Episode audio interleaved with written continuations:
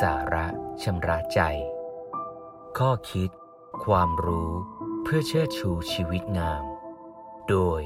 พระครูธรรมรุจิ วัดยาณเวศกวัน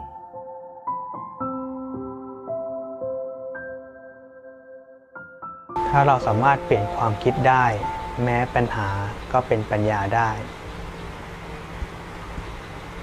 สมมติเหตุการณ์หนึ่ง เมื่อเราออกจากบ้านไปทำธุระ เมื่อกลับมาบ้านคนพบว่าหน้าบ้านเรากองด้วยกองขี้วัวกองใหญ่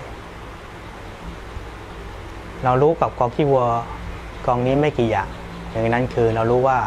ปัญหาของกองขี้วัวกองนี้ต้องเป็นของเราแน่ๆเพราะมันอยู่หน้าบ้านเรา แล้วเราก็ไม่เห็นว่าใครมาทิ้งมัน ถามใครใครก็ไม่รู้ เราจะทำยังไงกับกองขี้วัวกองนี้ดี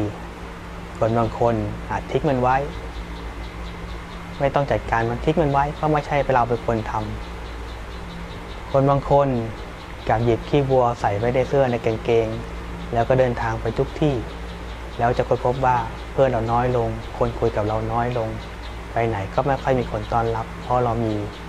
กลิ่นเหม็นจากกองขี้วัว คนบางคนเอาขี้วัวไปทิ้งกับทิ้งไว้กับข้างบ้าน บ้านตรงข้ามบ้างข้างบ้านบ้างพอตกเย็นเราจะพบว่ากองขี้วัวเราใหญ่ขึ้น มมีขยะที่มากกว่าเดิม เพราะเมื่อคนอื่นเห็นว่าเราไปทิ้งบ้านเขา เขาก็เอามาคืน มีหนำซ้ำยังแถมของที่บ้านมาอีก คนบางคนไปหารถเข็นมาหาพวมา มาตัก มันดังแรกเองมันทั้งเหนื่อย ทั้งเหม็น ทั้งสกปรก แต่เมื่อทำไปทำมากองขี้วัวก็ค่อยน้อยลงน้อยลง แล้ววันหนึ่งมันก็เจ็ดสิ้น แต่เมื่อเวลาผ่านไปไม่นานสวนหลังบ้านที่เคยมีอยู่ วันนี้เองดอกไม้กำลังงอกงาม ออกดอกบานสะพั่ง ต้นไม้ผลบางอย่างก็เริ่มออกติดดอกออกผล เราสามารถนำดอกไม้มาจัดแจกัน คนบางคนได้กลิ่นดอกไม้ก็ชื่นชม หรือแม้ผลไม้เองก็สามารถแจกจ่ายให้กับคนอื่นได้ เรื่องราวนี้เป็นอุปมา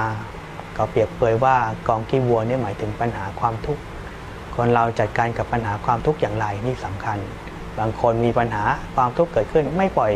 ปล่อยมันไปไม่จัดการปัญหานั้นเองก็ลุกลาม บางครั้งก็เกิดผลเสีย เกิดหนอน ถ้าเป็นขี้กองขี้วัวเกิดหนอน เกิดความซับซ้อนบางอย่าง คนบางคนถึงเวลาเกิดปัญหาขึ้น กับเอาปัญหานั้นติดตัวไปด้วย เป็นคน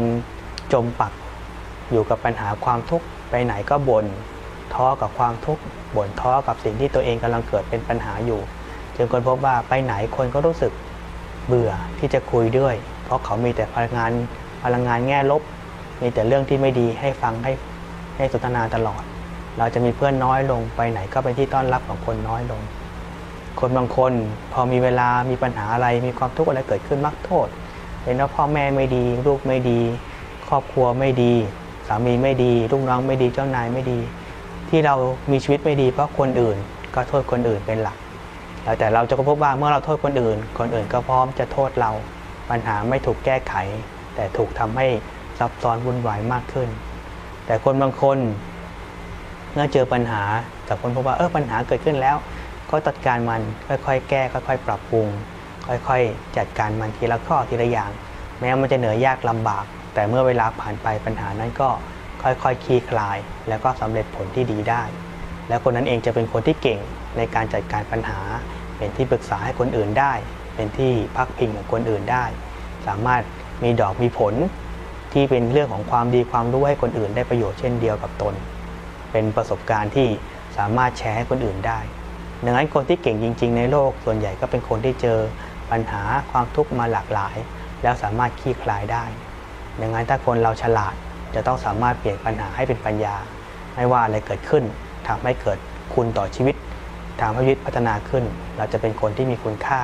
และไม่กลัวกับความทุกข์ปัญหาทั้งหลาย เพราะความทุกข์ปัญหานั่นแหละ จะทำให้เรามีปัญญามากขึ้น และเราจะเข้าถึงความสุขได้มากขึ้นต่อไป เปลี่ยนปัญหาให้เป็นปัญญา